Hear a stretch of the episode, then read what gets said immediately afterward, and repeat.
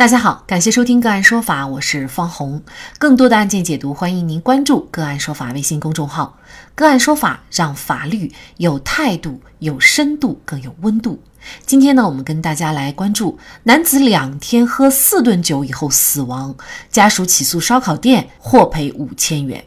据九拍新闻报道，二零二一年三月二十七号，钱某和几名朋友在家喝酒打牌，到了第二天凌晨。二十八号和朋友在家午饭席间又喝了白酒，午饭以后前往酒吧打牌喝酒到了傍晚，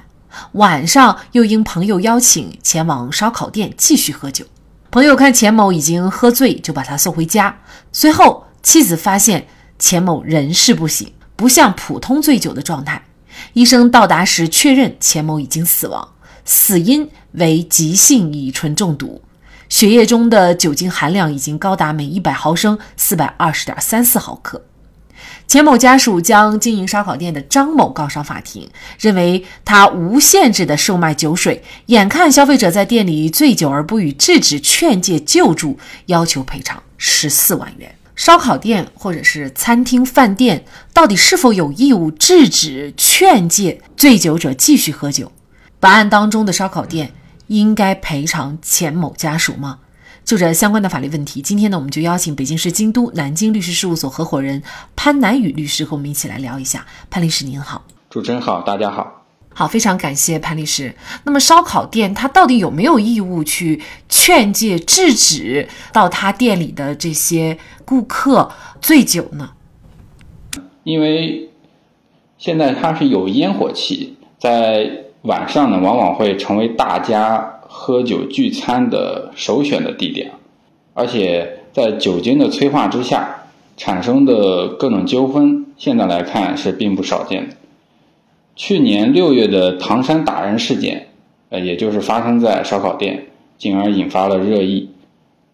那么本案呢，同样也是发生在烧烤店的一场纠纷。关于主持人提到的。烧烤店是否有义务制止劝诫的这个问题啊，需要根据实际情况予以区分。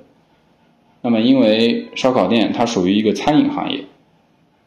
张某呢又作为老板，是烧烤店的经营者和管理人。那么从法律层面来说，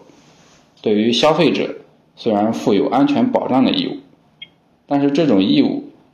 呃是有一定的限制。要限定在合理的范围之内，分为事前是否足以防止危险的发生，与事后是否提供了救护手段这两个层面。那么，首先从事前防止顾客醉酒发生的危险层面来看，顾客基本上其实都属于完全民事行为能力人，呃，应当对自己的行为尽到合理的注意义务。对饮酒后可能带来的风险，也有着清晰的认知。嗯，而且我们都知道，烧烤店每天的顾客人流量是很大的，啊，不可能也没有能力去注意每位客户他是否醉酒，啊，更不可能时时刻刻都去留意。啊，你如果要求烧烤店事先就去制止、啊劝解醉酒的顾客。那显然就超出了这个合理的范围，啊，并且会打击商家经营的积极性。所以，从事前防止危险发生的层面来看，呃，建议烧烤店在桌面啊或者墙面上贴一些提醒顾客适度饮酒的标签，呃，可能会更合理一点。从事后对醉酒顾客救护的层面来看，啊，如果烧烤店一旦发现，顾客他处于一种高度醉酒的状态，那么此时就有义务进行制止和劝解啊，以及进行一些救助手段，防止危险的进一步扩大。那么烧烤店老板张某啊，其实他已经是通知了家人了，但是法院认为呢，他仍然是没有尽到充分的注意义务，所以啊，判决张某赔偿呃钱某家人五千块钱啊。那么这里的充分注意义务是指什么呢？